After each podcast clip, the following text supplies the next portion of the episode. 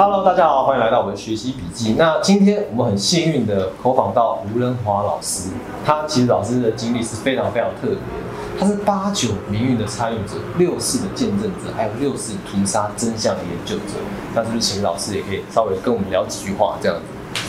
好，主持人好，各位观众听众好，好，很高兴有这么机会能够来跟大家做一个交流。老师啊，那我会想访问一下您，您在一九八九年的六四的现场是在做什么？在一九八九年天安门民主运动发生的时候，我当时是中国政法大学的讲师，是啊，然后我是在一九七七年中国啊经历了十年文化大革命，恢复高等考试的时候，就等于是第一届考入呃北京大学，然后在北京大学读了本科跟硕士研究生。但是我专业比较特殊，是古典文献专业，就是台湾所说的国学。这个是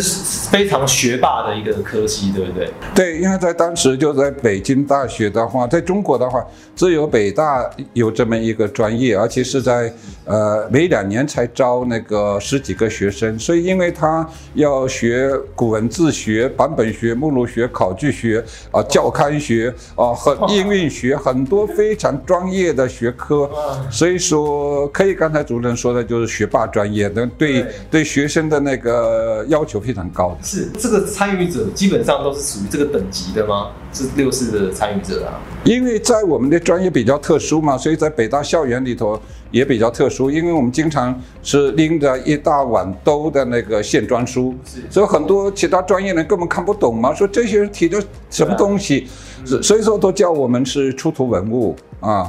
叫老夫子是比较客气，都出土文物，所以说在。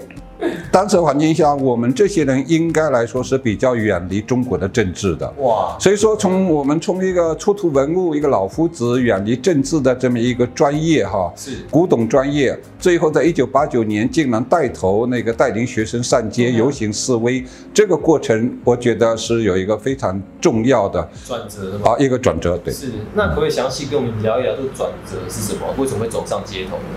七七年恢复高考，进入北大，到硕士研究生毕业，实际上我在北大啊、学习停留了七年，所以那当中也经历了啊、一些学潮，因为在中国的话，北大是校风最开放开放的，所以说也是会容易发生学潮。但是呢，我一直想做一个旁观者。啊、一个我刚才提到我的专业背景哈、我们一直在读线装书，在只学习古老的这些专业，圣先贤的书，对，另另外一个就是说，我们呃从小到大知道，在中国这种体制下，你去那个碰这个政治，或者是批评啊、执政者、当政者的话是非常危险的 啊。你你别开除学籍，或者是开除这个。呃，公职这算轻的啊，重的话你就要进监狱嘛。所以说，在这种情况下，实际上我也是有意识的远离这个政治。所以说北在北大七年经历了一些学潮，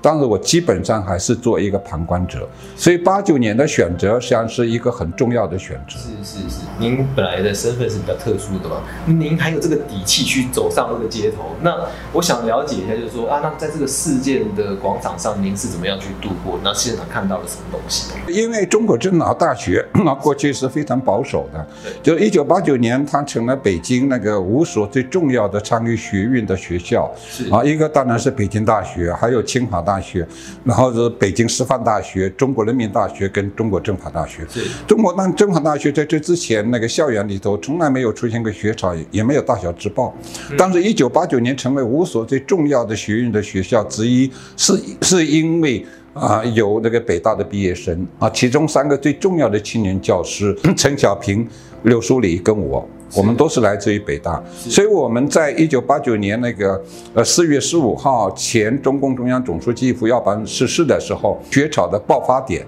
啊，那一天我们三个青年教师就开始公开站出来，参与这个校园的大小之报或者是学运的活动。四月十七号下午。政法大学青年教师带领几百名学生从我们校园，他走了呃两三个小时，一路游行到天安门广场，是然后在天安门广场示威游行。这是一九八九年呃民主运动当中就是第一次有组织的游行。所以很多人就很惊讶，我的朋友说：“你一个出土文物，啊，一个老夫子怎么会突然改变你的啊决定，就说站出来，而且是带队啊游行示威去天安门广场？是，那是心境有什么样的转变？怎么会做出这么激烈的一个行为？对，所以说这当中有一个很重要的一个背景，就是因为在一九八零年代的时候，也就是中国结束文化大革命十年浩劫以后，有一个反思的一个过程，所以所以那一段时间是中国这个一九四九年中共建政以来最自由、最开放的时代，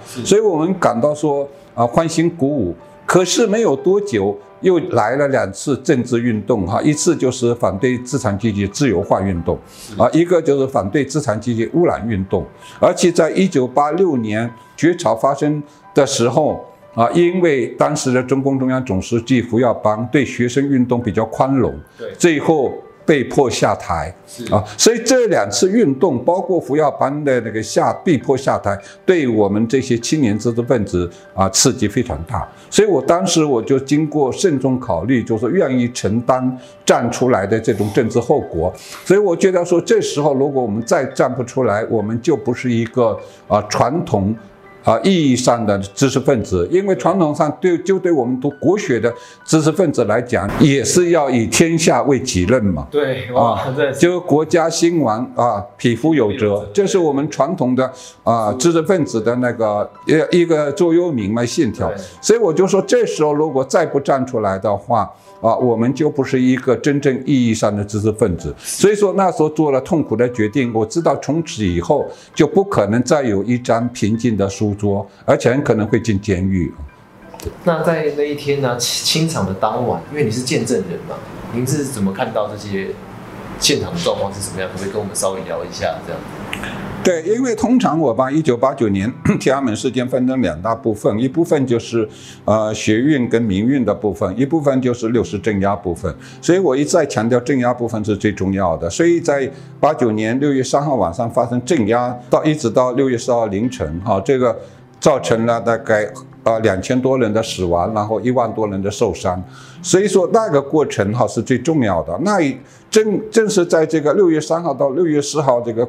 这个镇压的过程当中，我刚好在天安门广场担任这个特别纠察队的领队啊。这个背景啊，可能有个背景，就因为当时啊，天安门广场已经比较松散了，很多人可能也不太去天安门广场了。所以说广场上需要纠察队，我是主动的说我来做这个。所以说那在六月三号下午啊，我就带着政法大学的大概四十名啊男生，就组成特别纠察队。然后头上扎一个红布条，啊，就在天安门广场，而且是在天安门广场那个人民英雄纪念碑基座的最高层。我们的身后就是当时啊非常有名的绝食四君子的绝食棚，就是来自于台湾的校园歌曲的那个啊代表性人物霍德健，然后后来。得到诺贝尔和平奖的刘晓波啊，他们四个人绝食四君子在我们后头，我们负责保护他们的安全。是，然后身后同时是啊，保卫天安门广场那个学生指挥部，所以我们一直在那个天安门广场视线最好的地方，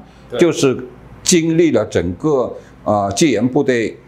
武力清场的过程。是是是是，当初您在那个视线最好的地方嘛，他看过去的情况，可不可以跟我们稍微详述一下？对，我可以简单的说，因为那个六四屠杀哈，主要不是发生在天安门广场。是。啊，主要是发生天安门广场以外的三个地区，一个就是西长安街啊，一个是东长安街，还有一个天安门广场南面的呃前门跟到朱市口这一带，这三个区域，因为主要是那些手无寸铁的北京各界民众，男女老少，因为要保护天安门广场的学生，所以说在在阻拦解放军戒严部队开进，所以那个三个区域啊，那个死伤非常惨重。但是呢，因为争议比较大，所以后来就是用因为。天安门广场是那个中国最有政治性、标志性的一个区域，所以说外国的媒体报道，包括港台，都把六四屠杀说成是天安门大屠杀。所以这样的话呢，就是说大家以为说主要的死亡是在天安门广场。对。那所以就是天安门广场虽然没有就是看到这样的场面，但是应该会一直听到枪声嘛？还是其实也？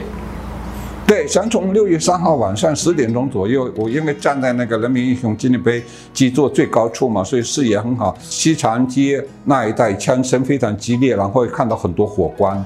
所以说就知道就是说戒严部队那个开枪镇压开始，然后这之后主要是有很多在屠杀现场的。啊，学生跟民众到那学生指挥部那个报告信息，所以我其中我接待过一个十十来岁的一个河南呃河北省的小男孩，然后他就全身颤抖，然后哭说他的哥哥哈也是到北京打工的一个农民，在前门被戒严部队开枪打死了，